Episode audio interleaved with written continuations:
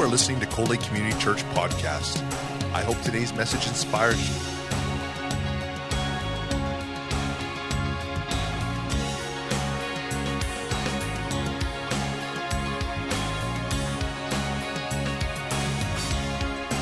Cold Lake Community Church, a place where families come together.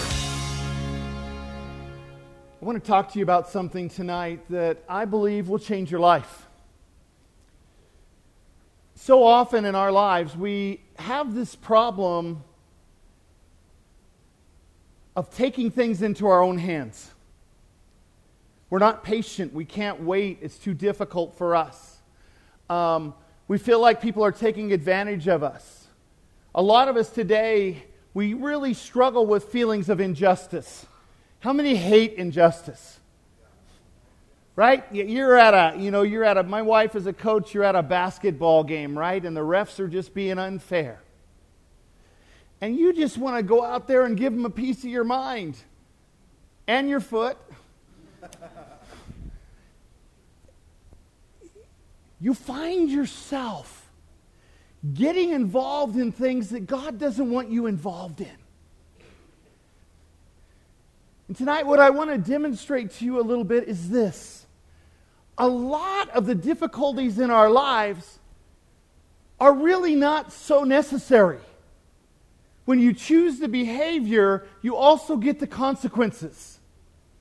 And God is asking us to be hidden within Him, to not always be trying to get our due. How many have ever done that before? Who do you think you are to talk to me like that? You're not the boss of me. Right? All those things rise up in us. We, we act like we're ate a lot. In counseling, I have a lot of wives that come into me and go, I've got four children. I say, You only have three. I have a husband. And I've got four. Because we tend to take so many things into our own hands, we haven't learned how to be still and know that He's God. Our world suffers today with instant gratification. There's nothing that you can't go out and make happen. Think about it. And it creates some really bad habits because you don't have delayed gratification. But you see, as God is building this house within us, it's about delayed gratification. Because one day it's all going to come together when we stand before God, and this house is going to be such a glorifying tool for the King of Kings and the Lord of Lords. But when we're taking things into our own hands, there's another danger. A lot of times people have warfare around their lives. And we reach out and we, we, we get involved in that. And we, we're going to say something to them. And about the time we let it out of our mouth, the enemy comes back and slaps us. I don't want to be given the enemy an opportunity. I don't want to have to be right first. I want to be able to rest in Christ. I don't want to have to be the guy that's out there making, you know what I'm saying? Making my place. Because then I'm not walking in the true plan of God. God already has it planned out. The footsteps of the righteous, they're ordered by God. But so often we get stirred up and we just have to go after. You know, we can't be silent, right? The enemy can't say anything to us and have us pass on with it. You know what I'm saying? It's like, they're not treating you right. And what do we do to negate it? We don't. We go, you're right. They're not treating me right. And then we get all, right? We freak out. And Jesus modeled right before the disciples' eyes. most every day of your life, people don't treat you right. Non Christians are not going to treat you right every day, but sadly enough, Christians aren't going to treat you right either. So we need to be still and know that He's God. We need to realize how powerful Christ is in us. He's not at a disadvantage. We're never at a disadvantage, ever in our lives. We just have emotions and feelings that cause us to think that way and feel that way, but we're not at a disadvantage ever. Ever. Somebody pulls a gun at you and says, I'm going to kill you. You're not at a disadvantage because heaven isn't a real threat. But we keep fighting for our own position, our own place.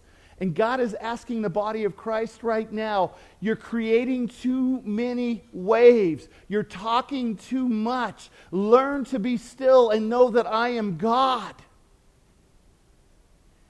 God's wanting to present us to circumstances so that He can be glorified. He's not wanting us to go out and get on top of everything. God's wanting the freedom to present us as His ambassador when he wants to. How many like to take things into your own hands?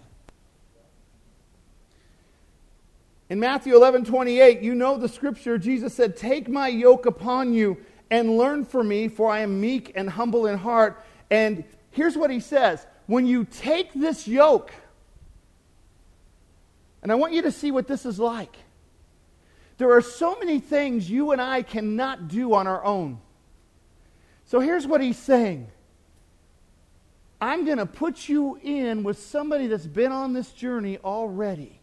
Yoke yourself up like this immature ox that doesn't know how to plow, right? Doesn't know the difference when to work and when to rest. And so he sticks his head in, the, in there with that mature ox, and they're going along together. And Pretty soon, the one ox, the mature one, knows it's time, it's hard ground, it's going to plow. But when he comes back the other way, he knows that it's easy and he's just going to walk. He's not going to dig in. But the young ox doesn't understand that. You see, Jesus is saying, Come on, be yoked with me. For my yoke is easy and my burden is light. He's lowly and he's meek, right? In 2 Corinthians 10:1, by the meekness and gentleness of Christ, I appeal to you. How often do we appeal to people by the meekness and gentleness of Christ? See, God's looking for some different things to manifest in our lives. Amen? Are you with me? Right? not attitudes. How many can have an attitude? How many can have an unexpected attitude? Right? It's like it just all of a sudden is you're, kind and you're nice, and then all of a sudden it's, I'll get you, my pretty. You just switch right in front on somebody. How many in here are capable of that? Uh uh uh. There we go. Full disclosure.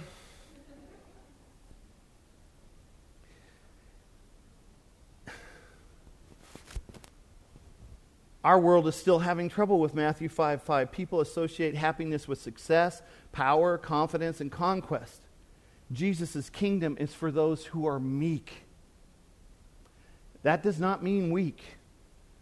In Ephesians 4 1 and 2, Paul said, I beseech you that you walk worthy of the vocation to which you are called with all lowliness and meekness. In Colossians 3:12, put on therefore as the elect of God, holy and beloved, tender mercies, kindness, humbleness of mind, and meekness.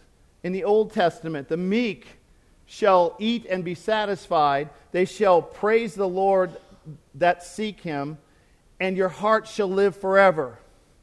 Everlasting life belongs to the meek. The Lord lifts up the meek. Psalm 147 6. How many need to be lifted up? Right?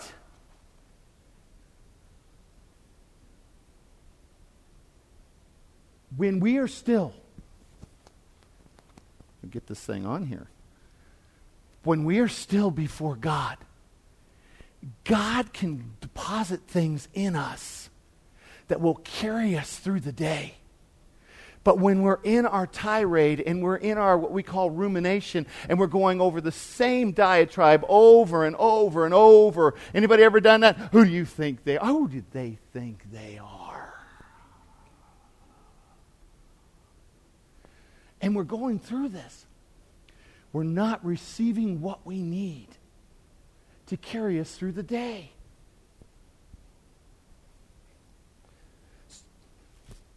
So, the next slide, please. What's the definition of meekness? Deficient in spirit and courage, not violent or strong, submissive, moderate, mild, enduring injury with patience, and without resentment. How many say, woohoo?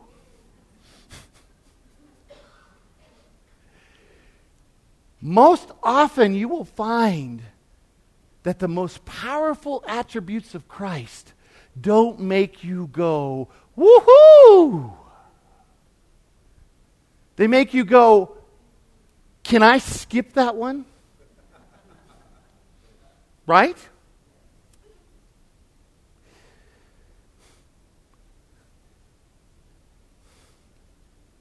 Here's what Jesus says Blessed are the meek, for they shall inherit the earth. That was a shocking surprise to his Jewish audience, just as the first two Beatitudes were. Jesus called for a standard of living that was foreign to those who heard him. They knew how to be spiritually proud and self sufficient and were good at following an external form of religion. They thought they could survive spiritually through their own strength, wisdom, and resources.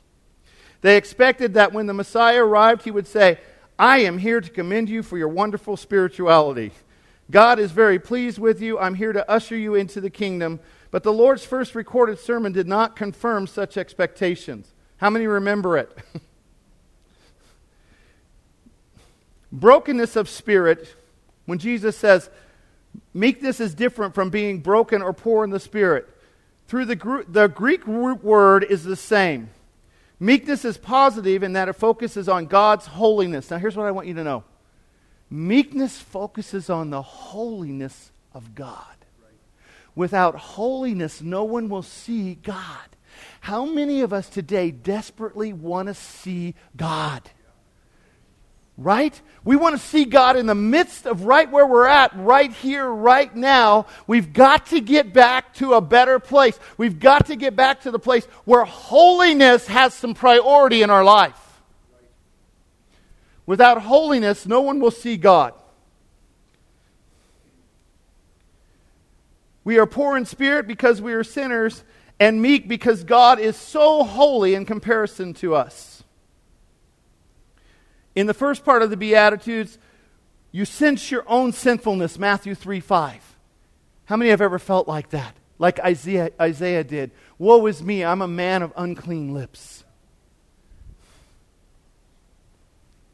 And then in verse 4, then he focuses on God's holiness, which makes him meek.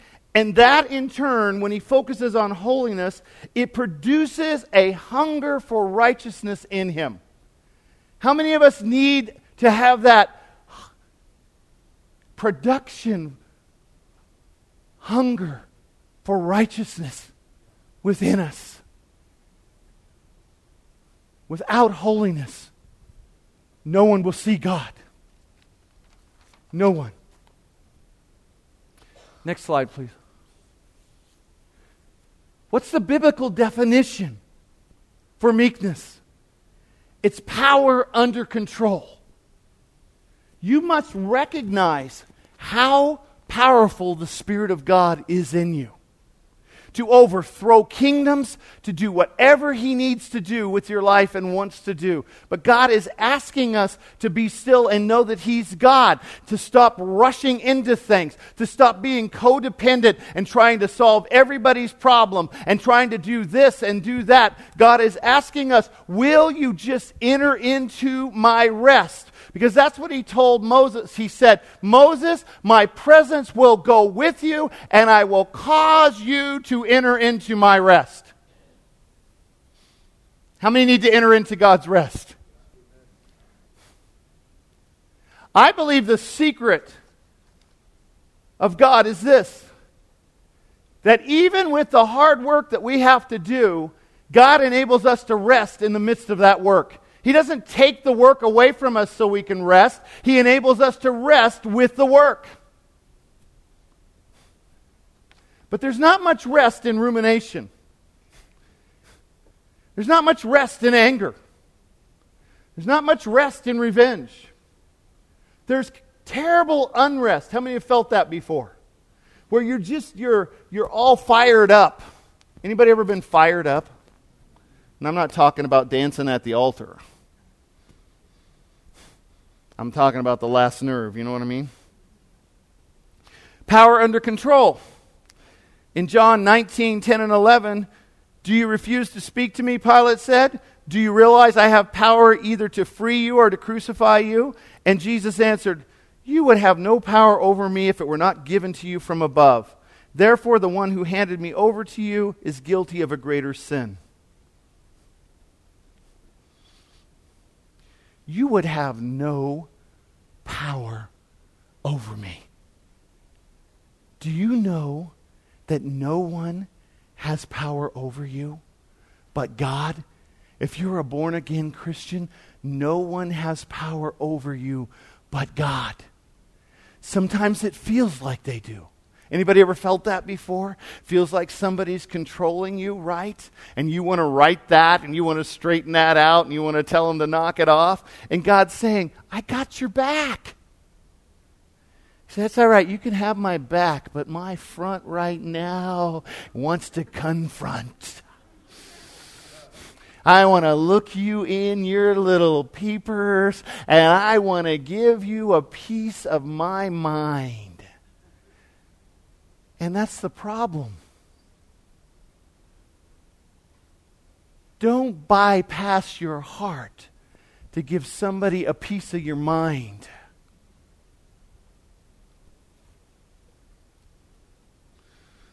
Meekness is a byproduct of humbling oneself before God. It is the taming of a lion, not the killing of it.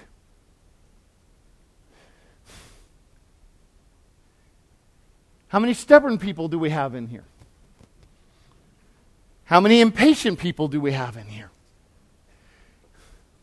How many people do we have in here that like control?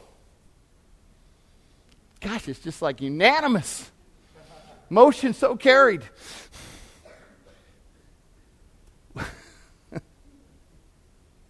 Ephesians 4:26 says, "Be angry and sin not." The only legitimate form of anger is righteous anger. That means anger must be under control and expressed for the right reasons at the right time. We're never to be angry because of personal offense. Do you understand something? That at the very basis level of Christianity is forgiveness? It's a very, it's like we think because we forgive somebody, we've become mature in Christ. That's the basis level of Christianity. That's the foundation. That's the beginning to not be offended. And, and you know what I'm saying? And not get angry with people and not carry around a grudge and do it. That's the basis beginning of the foundation of Christianity. It's where we all start. Lord, forgive me. I'm a sinner. I need a Savior in my life. I need somebody to triumph over the issue issues of my heart. But so many of us, we don't practice forgiveness. We don't practice encouragement. Can I give you a secret? If you start practicing encouragement, you'll start receiving encouragement. If you start practicing encouragement, you'll start receiving less discouragement. The law of soaping and reap, soaping and reaping. That's in Hesitations 3 4.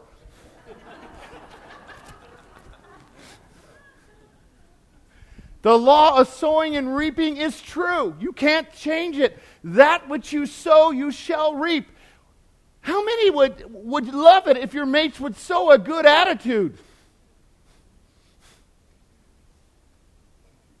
Well, you're all like,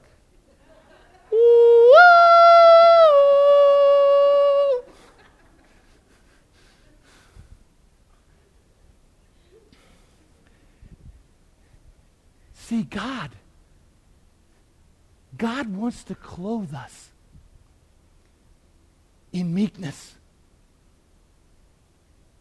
He doesn't want the enemy having the access that he's had of us. He doesn't want our minds being tormented the way they are. He doesn't want our finances being disrupted the way that they have been. He doesn't want our impulses to be controlled by our emotions the way that they are. God wants us to have a sound mind so it's well with our soul. God doesn't want us to be fragmented. God doesn't want our emotions to dictate our next move. God doesn't want our emotions to be where we send our priorities. God wants us to walk under wisdom and understanding. Because when we do, when we do, then the Holy Spirit is leading us and guiding us. We're not leaving Him behind. Do you understand what I'm saying? We're saying, I don't need your counsel, I don't need your advice. I can do it myself. That's our problem. Our problem is, let's be honest, our problem is, yes, we are capable. Everybody say capable. With all the media, with all the gadgets and gizmos, we're more capable now than we've ever been. But we're more led now by emotions we're more led now by appetites than we've ever been in the body of Christ. Because we have so many choices. You go and visit an orphanage in Kenya, they barely have enough food for one day. They don't have any choice except for who? For God. I think it's time for us to narrow down some of our choices. I think it's time for us to get lean and mean and not have so many distractions. And then Jesus Christ will become the main attraction once again. What does he have to work through in your day to get your attention? How many different ruminations does he have to work through? How many different vexations does he have to work through? That's a nagging thought that doesn't go away. How many thoughts of unforgiveness does he have to work through? How much pride does he have to go through?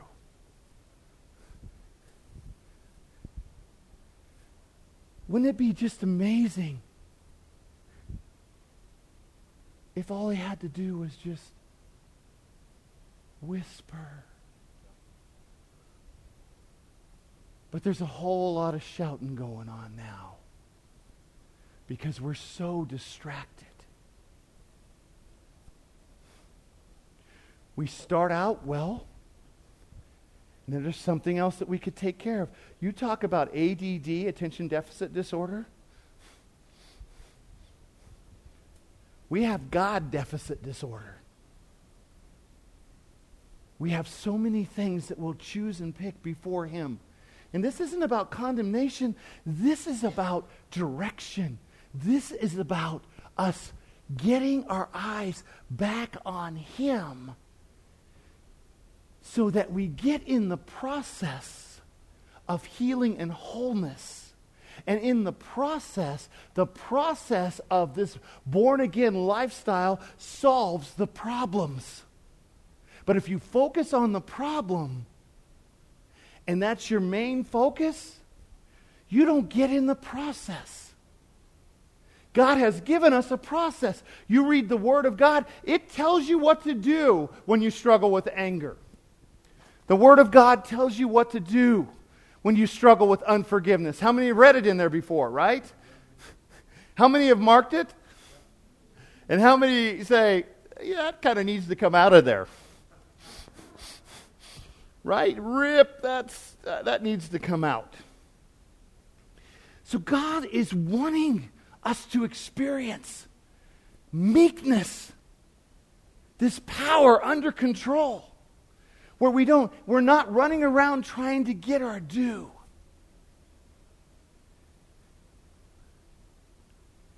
We're people that drive people nuts. See, I think Christians should drive and provoke people to jealousy for the way they live and what they have. I think you should be able to go, Pastor Lance, aren't you worried about that? You, you, uh, I heard what happened to you. What, what do you, uh, Pastor Lance? No, man, no, no, no, it's good. But Pastor Lance, they said that about you and that about you and that about you. Pastor Lance says, This is the day that the Lord has made. See, these are distractions to break us away from the manna of heaven, the bread of life that we need to grow up so that we can continue on on this journey. But I like how I am. Ever thought of that before? I said that one time to myself. I like where I'm at and how I am. And God's like, I don't. But who's asking you? Talking to myself. Can I have a conversation with myself? Because here's what I want to tell you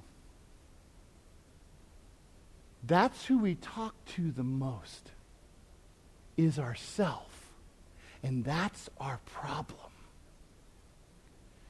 if we spent more time talking to God, we wouldn't tap into bad memories.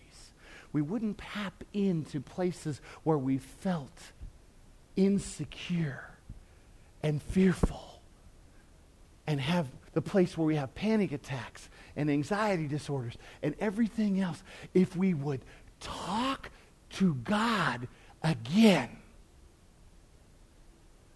We would experience a newfound liberty in this life. How many want that?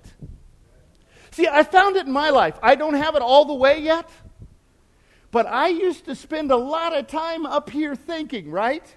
Then I had my surgery and it messed with my mind, right? It was a wonderful thing because I couldn't remember all the things that I used to think about.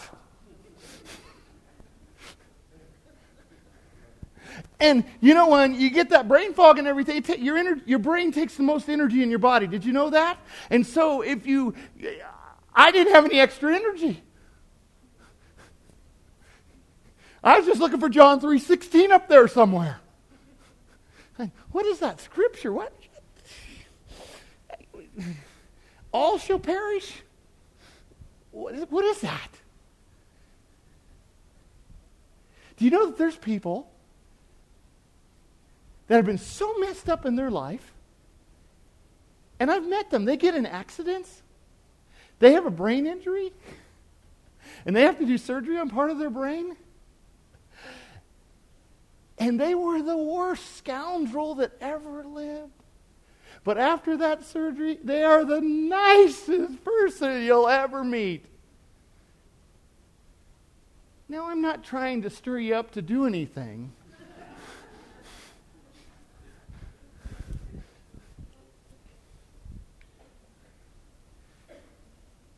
Put your hands right here.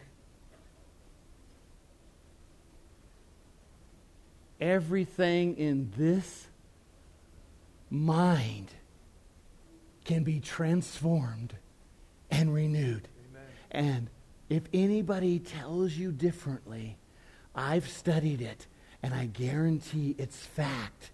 Everything in this mind can be renewed and transformed.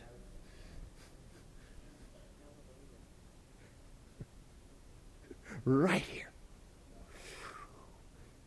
You wake up in the morning and you go, "Good God, it's morning." Instead of "Good morning, God." Anybody ever anybody like that? Right? How many in here the glass is always half full? How many in here it's always half empty? Now, it can't be the same there, buddy. It's one or the other. Are you still with me? Proverbs 25, 28 says, He that hath no rule over his own spirit is like a city that is broken down and without walls. That kind of person is out of control and needs to learn to contain himself. Proverbs 16, 32, He who is slow to anger is better than the mighty, and he who ruleth his spirit than he that takes a city. True meekness is power under control. Meekness is not given to vengeance.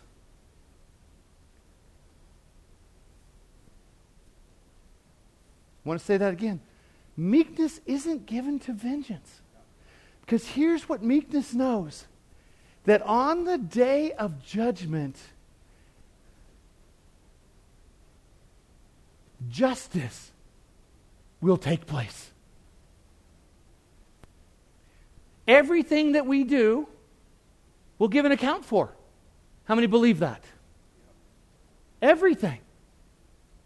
Hitler,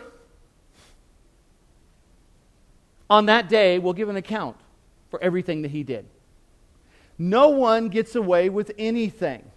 So, you wanting revenge, you wanting to get back at somebody, that's why God says, Leave room. Vengeance is mine. Leave room for my revenge. Leave room. Everybody do that. Leave room. See, we, we kind of do these things and we go, oh, you're just silly. No, I'm just activating new neuron pathways. And you don't even know it. Leave room. And your brain goes, vroom, vroom. and you go home and you're about to be mad. Next thing you know, it just goes, leave room. And probably that part I just said too, vroom, vroom. I'll oh, be in there. Have a look at this. That's a solar flare. That's hot. That's powerful. But there's no power there that can even stand in the presence of God.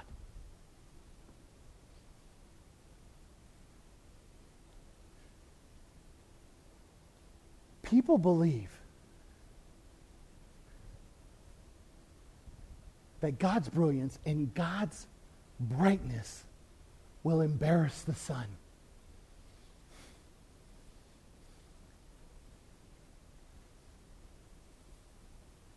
Quiet. Next slide.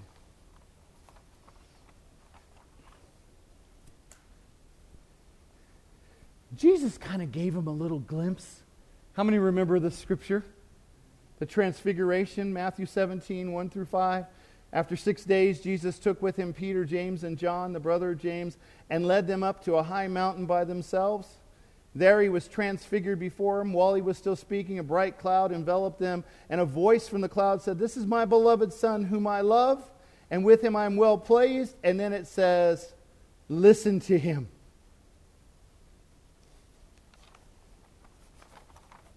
Can you imagine? He's just Jesus is kind of like, oh, I just I just. Uh, want to stretch my eternity a little bit. Transfiguring. Christ in us, the hope of glory, is not weak.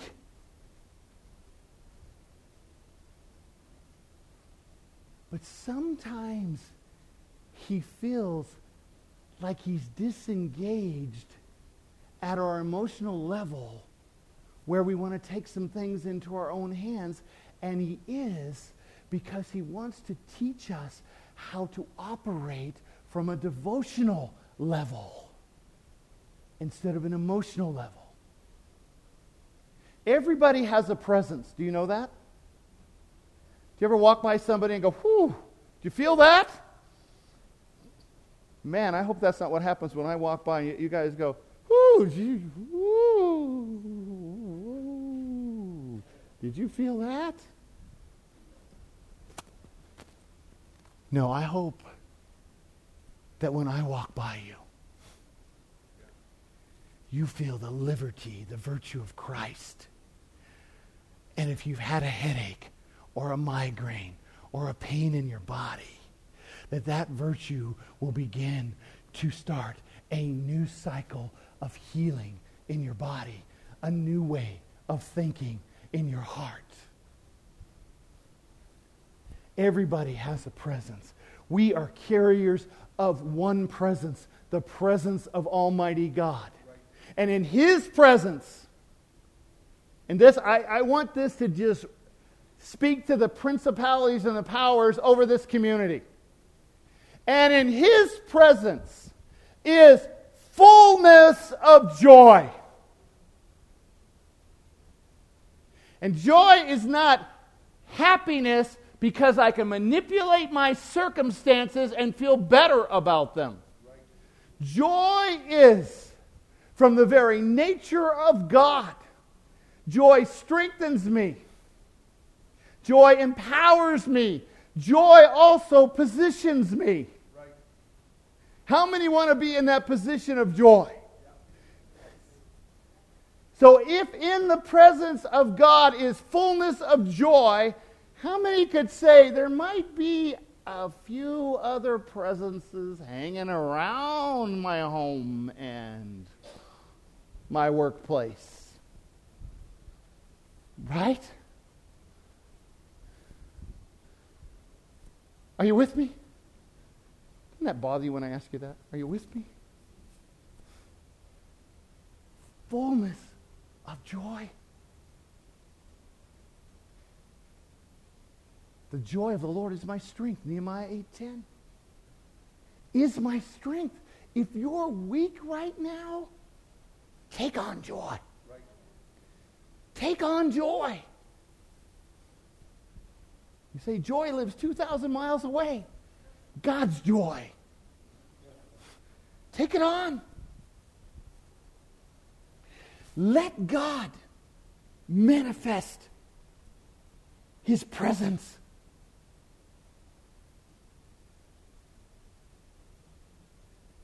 The Spirit of God, the Holy Spirit, is without measure in us. Reinhard Bonnke used to be, how many know who he is? Yep. Reinhard Bonnke used to be stationed in Sacramento, and we'd all get and we'd do these things, you know, and he'd come around and we'd say, Reinhard, what's the secret? And he'd always say the same thing draw close to the Holy Spirit. What? What? What? You need power. You Americans, you're wimpy. You need, you know, it's almost like Schwarzenegger at that point. You're wimpy. Draw close to the Holy Spirit. And then he'd go like this. And 5,000 people would go. And we'd all go.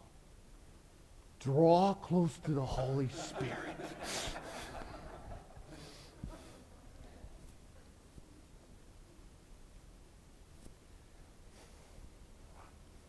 You guys are awesome. So, what's the problem with our society today? Why don't we want to be meek? Because people think it's effeminate to not fight all the time, to not get your due all the time, because meekness and resignation look the same. But see, meekness knows that God has everything under control, and we're resigned to that. We don't have to jump up and take things into our own hands. But people, it looks the same as resignation. It looks like, brother, why are you letting them walk on you? Why are you doing all that? Why? And he's just resting in the Lord. You know what I'm saying? He's just resting in that solar flare, right? He's just hanging out there going, when it needs to come out, brother, it'll come out. But right now, it's in.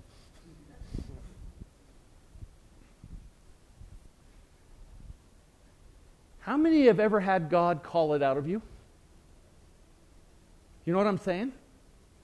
Like you're in the hospital somewhere, or you're witnessing to somebody, and man, when, when he comes out, he comes out. And they're like, oh, uh, what? Uh, wait, uh, they don't have any pain anymore. What's going on? And you're going, don't make me let it all out. You don't know what could happen if, if he comes all the way out.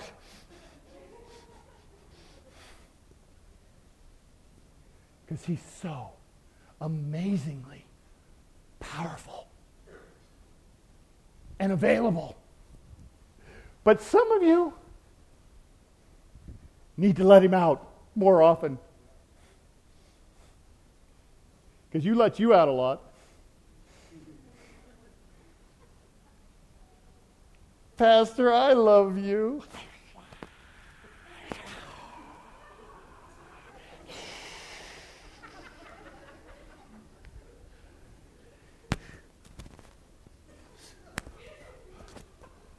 Hold on, Pastor. I let the wrong thing out.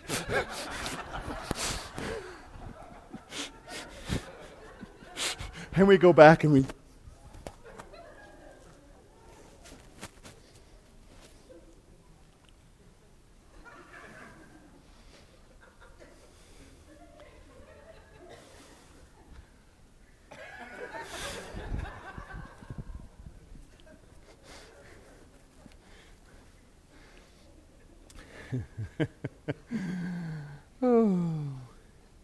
Meekness is one who is guided by God's Spirit and accepts God's ability to direct the events of his life. You know this Psalm 119, 105. He is a lamp unto our feet and a light unto our path. Here's what's cool about meekness. Next slide, please.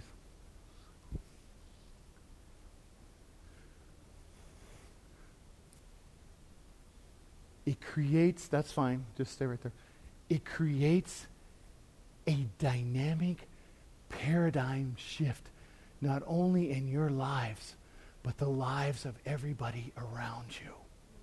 Because all of a sudden, the Holy Spirit gets the opportunity to do what He's always wanted to do in those relationships, but you've always stopped Him short with your words, your attitudes, your mouth, your desire whatever it is, the Holy Spirit doesn't get a chance to finish what He's started in the family members' lives and the church members' lives because we're all trying to prop everything up and make it look better. But God's saying, I've got it. I've got it. So, meekness, an active and deliberate acceptance of undesirable circumstances that are wisely seen by the individual as only part of a larger picture. Everybody say, larger picture. This isn't it. This isn't it. This anointing that's on you it has the power to move through time and space. How many believe that? Yeah. When you pray, the anointing of God that is in your life can reach the neighbor next door, can reach somebody in Africa, can touch somebody in Asia. But if you only see your influence just right here, you've missed it.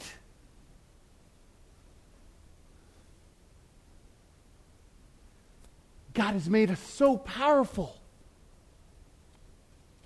Ephesians 4 2 Be completely humble and gentle, be patient, bearing with one another in love, clothe yourself with meekness. Everybody say, clothe. So, the larger picture, let's get an idea of that. Next slide, please. In Job 38, 31, and 33, can you bind Pleiades? God, Job, you know, God's just kind of giving Job a little bit better perspective here. Anybody ever had God come to you and just kind of give you a better perspective? It's kind of, you're not, you know, Daniel, you're not all that in a box of chips. There's some things that I want to show you.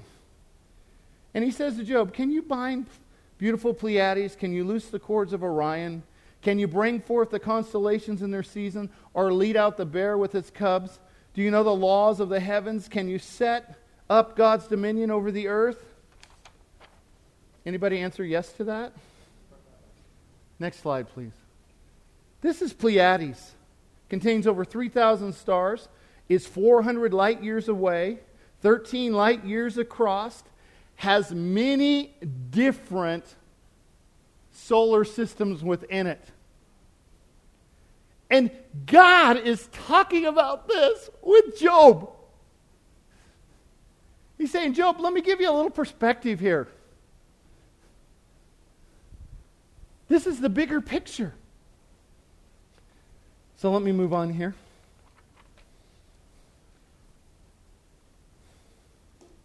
Meekness is not a resignation to fate. It's not a passive and reluctant submission to events, for there is little virtue in such a response. Nevertheless, since the two responses look externally the same, no one really wants anything to do with meekness. Next slide, please. What was once perceived as a virtue has become a defect in contemporary society. The patient and hopeful endurance of undesirable circumstances identifies the person as externally vulnerable and weak, but inwardly resilient and strong. Meekness does not identify the weak, but more precisely the strong who have been placed. Okay, I want you to write this down, okay?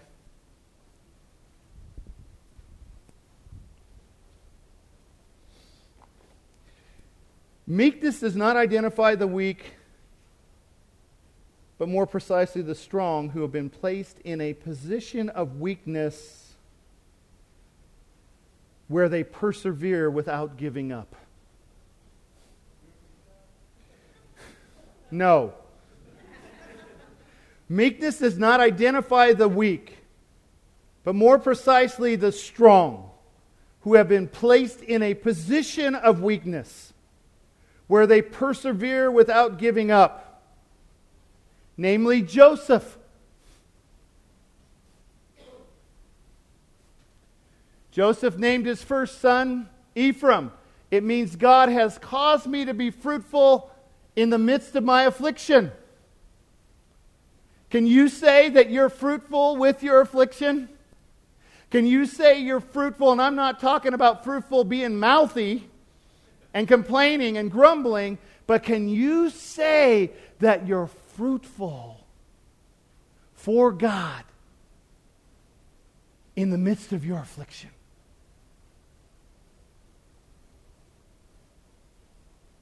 Got really quiet because God has enabled us to be fruitful for Him in the midst of our affliction.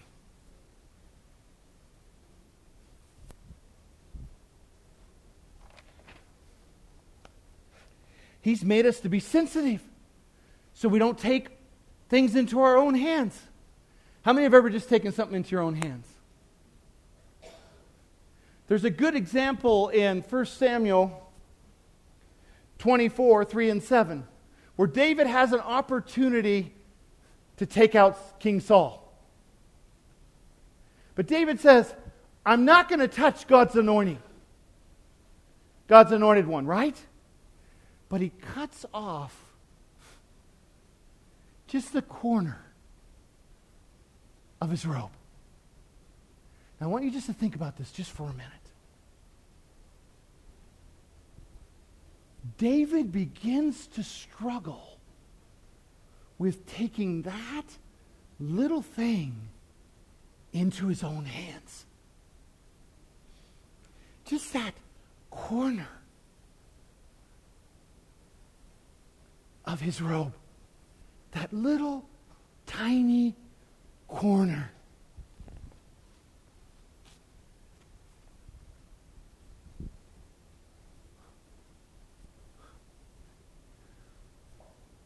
We take things into our hands that we shouldn't, meekness causes you to walk in such a level of sensitivity that when you take something into your own hands that God doesn't want you to, it begins to trouble you. And it brings you to a place of repentance. Is this where you're at? Is this where you live? See, I'm not there yet completely, but I want to be. I want to be that anything I take into my own hands that God's got under control, and the moment I take it into my hands, I'm troubled in my spirit. I'm troubled because I know I just entered into something that I'm not supposed to be in right now. I just stepped into some warfare I shouldn't be in right now. I just stepped into some emotional turmoil I shouldn't be in right now.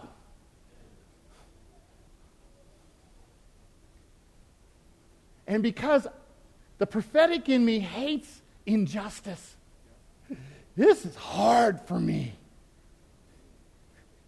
I'm like Abishai. Let me stick him. I'll only need to do it once. But you see, God's teaching David how to have inward, strong resilience and a heart that is after Him. Will you let God begin to build a heart in you that's after Him. It's not easy. The devil had a hard time. He couldn't do it. Right? You say, You don't know the family I came from. I know the family the devil came from. It isn't about your family. It's about Christ in you. The hope of glory. He, his job is to get you all the way there. He's the author and the finish of your faith. You're not alone in this. God's saying, if you will just let me cause you to become your heart, to become ravished for my will and for my way, I will begin to overnight transform your mind.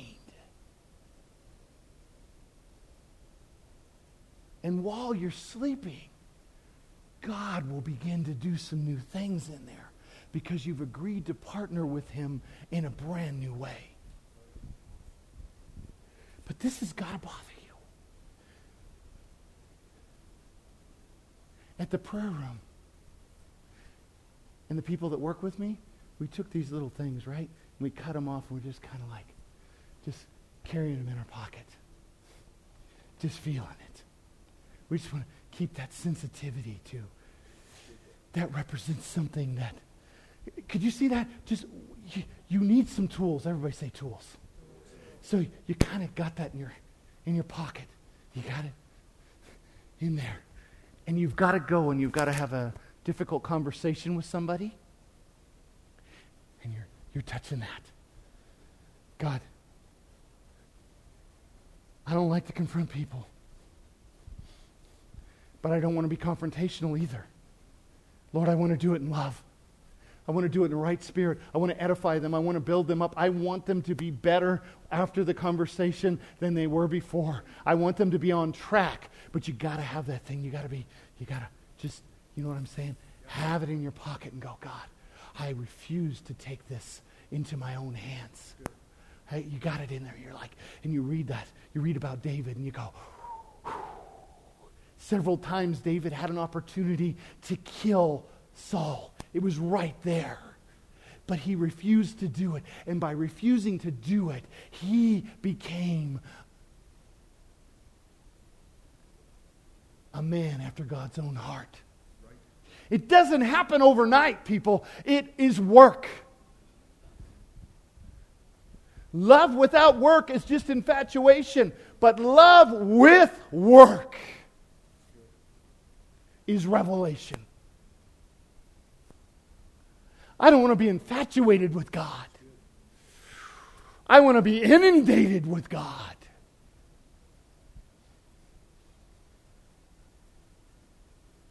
You guys are like, well, you're, you're, you're, you're a little bubble off on the level there, buddy. I figure if God's going to correct me, I'm going to have a good attitude about it. Right?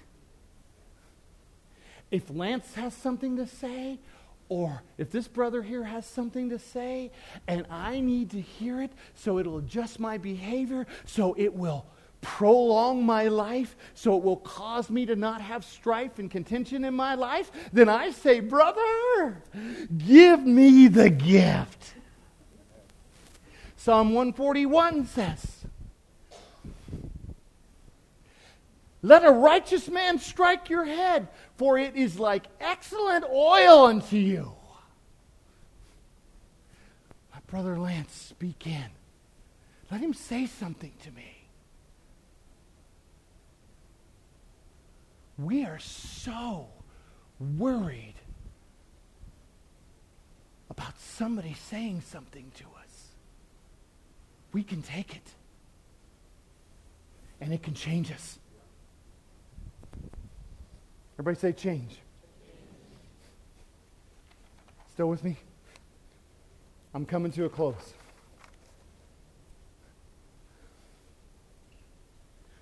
Last slide. This is hard for some of us.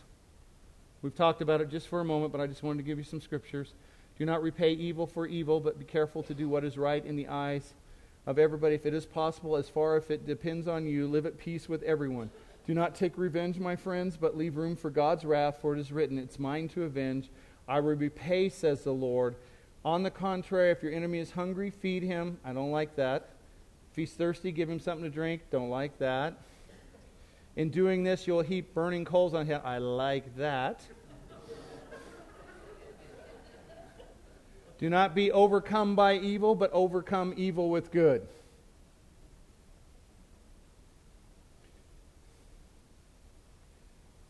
What about meekness? Number one, it's necessary for salvation. Psalm 149 4 says, The Lord will beautify the meek with salvation.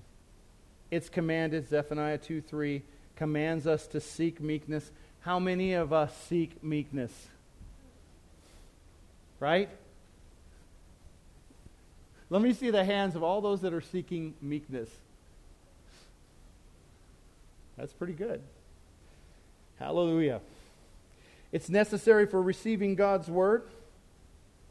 Receive with meekness the engrafted word, which is able to save your souls. It's necessary for effective witnesses Nobody likes a haughty witness, right? And it gives God glory. Amen? Meekness is power under control. It shows itself when you seek to defend God, not yourself. It results in blessing and inheriting the earth. It characterizes every true believer because it accompanies salvation, is commanded by God, is needed for receiving and communicating His word, and glorifies Him. How many would say yes to meekness. It's a missing ingredient. It's an attribute of God. And we've been taught, hear me. I'm a counselor. I meet with people every day. Self preservation is primary in our lives. We're going to preserve the self, but the self that you're preserving is the old self. How about we stop preserving the old self? We let the old self die. All old things pass away. We become a new creation in Christ Jesus. Yeah, and you know what? It's hard to let the old self die. You know what I mean? That part that stands up and goes, it comes to you and just goes, You're not the boss of me. Who do you think you are? Right? But God says, let that die. Let it die. Right? But our problem is we know CPR. And when that part starts dying at the altar, right? There's always some friend that comes, no, no, no, don't die. I'm codependent. I need this part. Clear. Clear, poop. boom, boom, boom, boom, boom, boom, boom, boom, boom, boom. Well, that was close. That was close. I'm so glad you're okay. Tell me who I am one more time.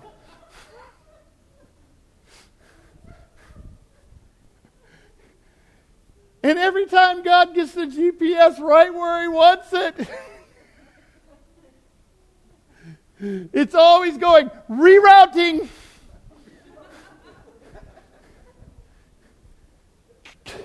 Because you just can't make the turn. I got to turn. I, I know it says it's only a hundred feet. That looks like a hundred feet to me. I'm turning left. I don't care if it's a dead end. Because I control. I have to be in control for safety and security. Who cares what the GPS says?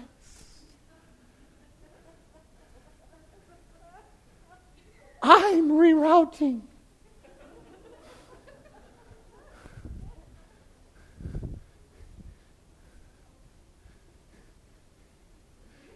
Right? God leads us, we're walking. This is the day we're walking, and all of a sudden it's like you had a conversation two days ago, and you're walking and you're enjoying that worship with God, and then all of a sudden that you comes out.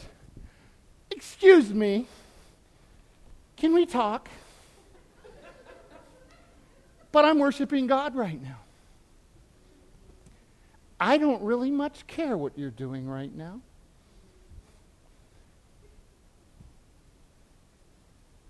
My name is Bad Attitude.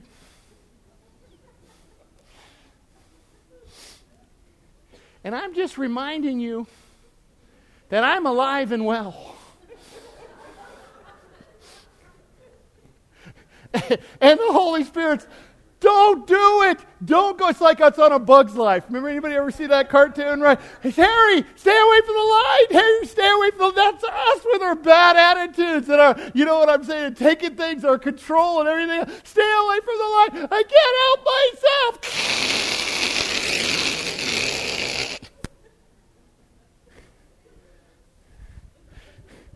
And then after that, all you can hear is rerouting.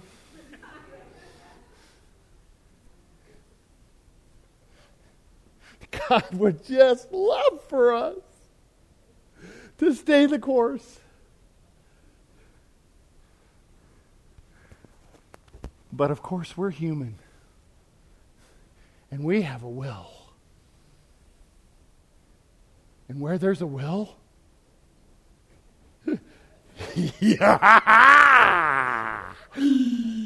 there's my way.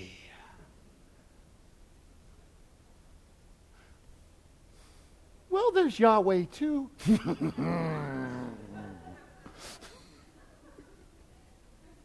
I deal with people. They can change so fast. It absolutely will shock you. How are you?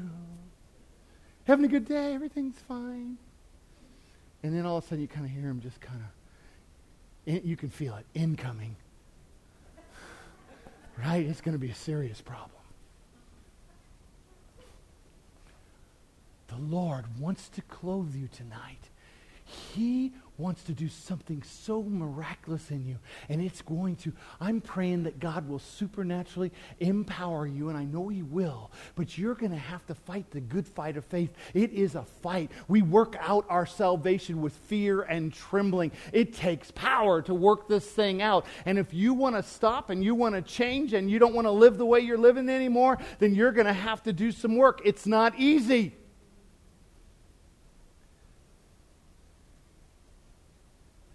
Because I've had over 56 years of me. I'm pretty used to me. There's a lot of me to like.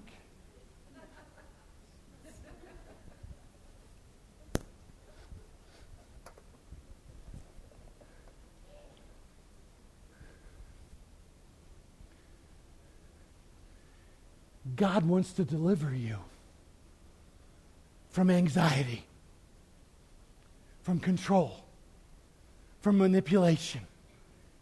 And meekness will get it done.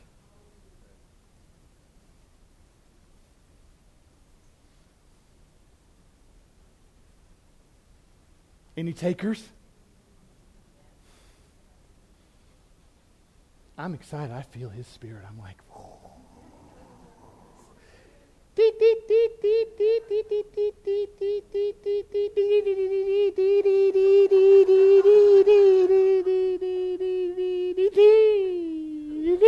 Rerouting.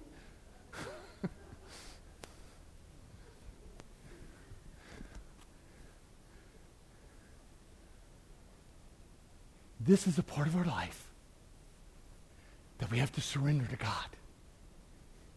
It's the part that wants what it wants when it wants it. It's the part that's so codependent, wants such instant gratification, but that is not the kingdom of God. So if you're in, stand to your feet.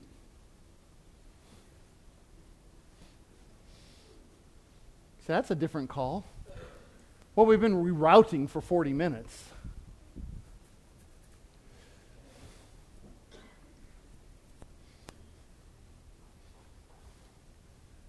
How many say I struggle in these areas? Let me see your hands.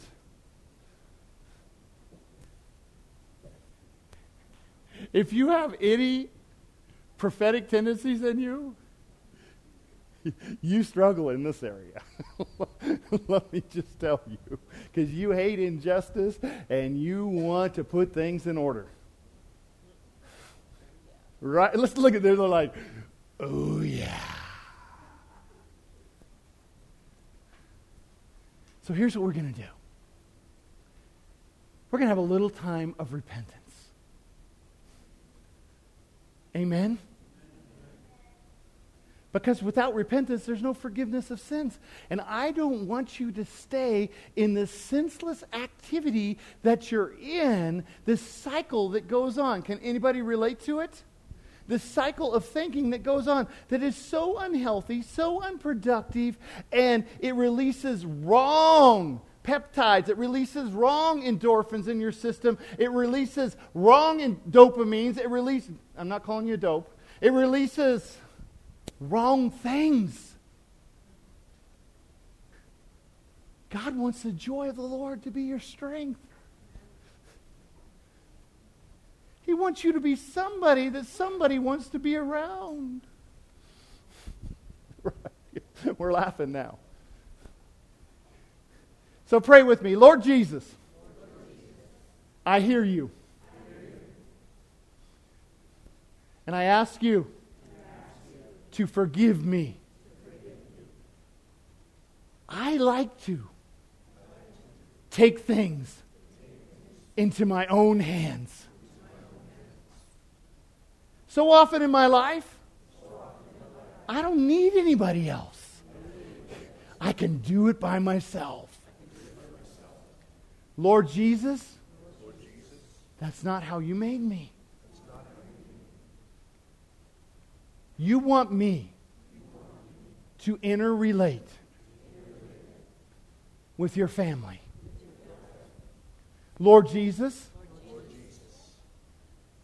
I'm asking you to release me from generations of pride and arrogance and selfish ambition and control and manipulation and intimidation and anger and rage.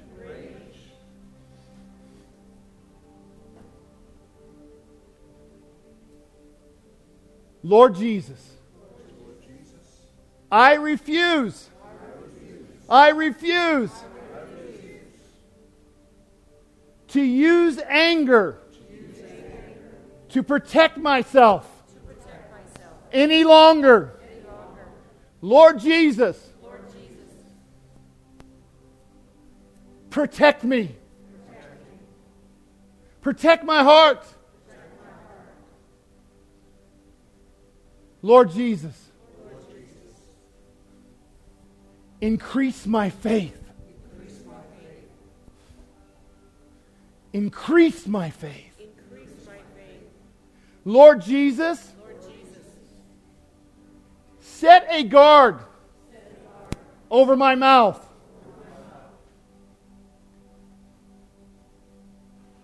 Let me be like David and be troubled.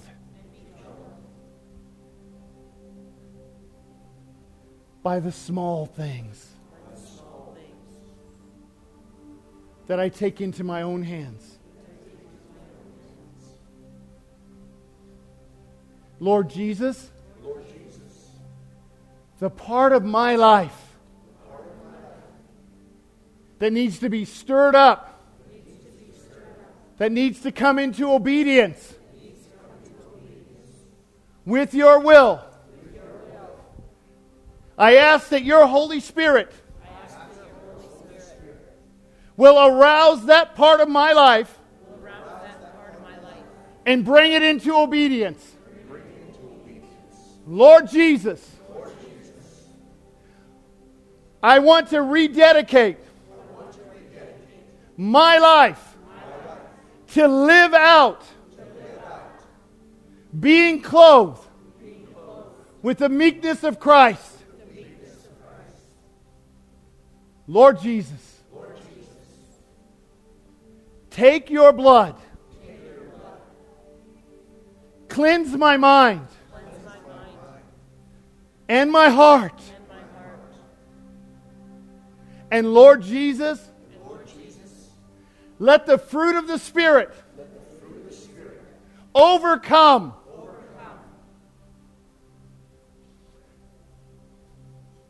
the part of my emotions that take over. I receive love, joy, peace, gentleness, meekness, kindness, patience, long suffering.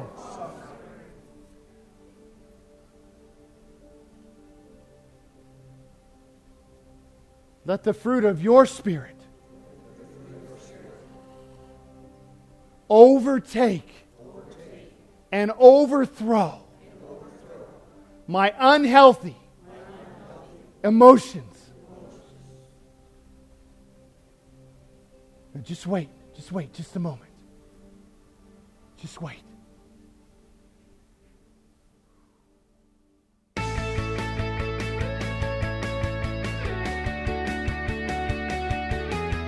We hope you've been blessed by this teaching from Coley Community Church.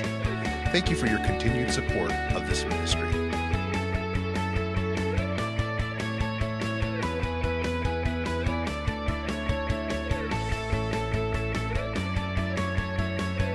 Lake Community Church, a place where families come together.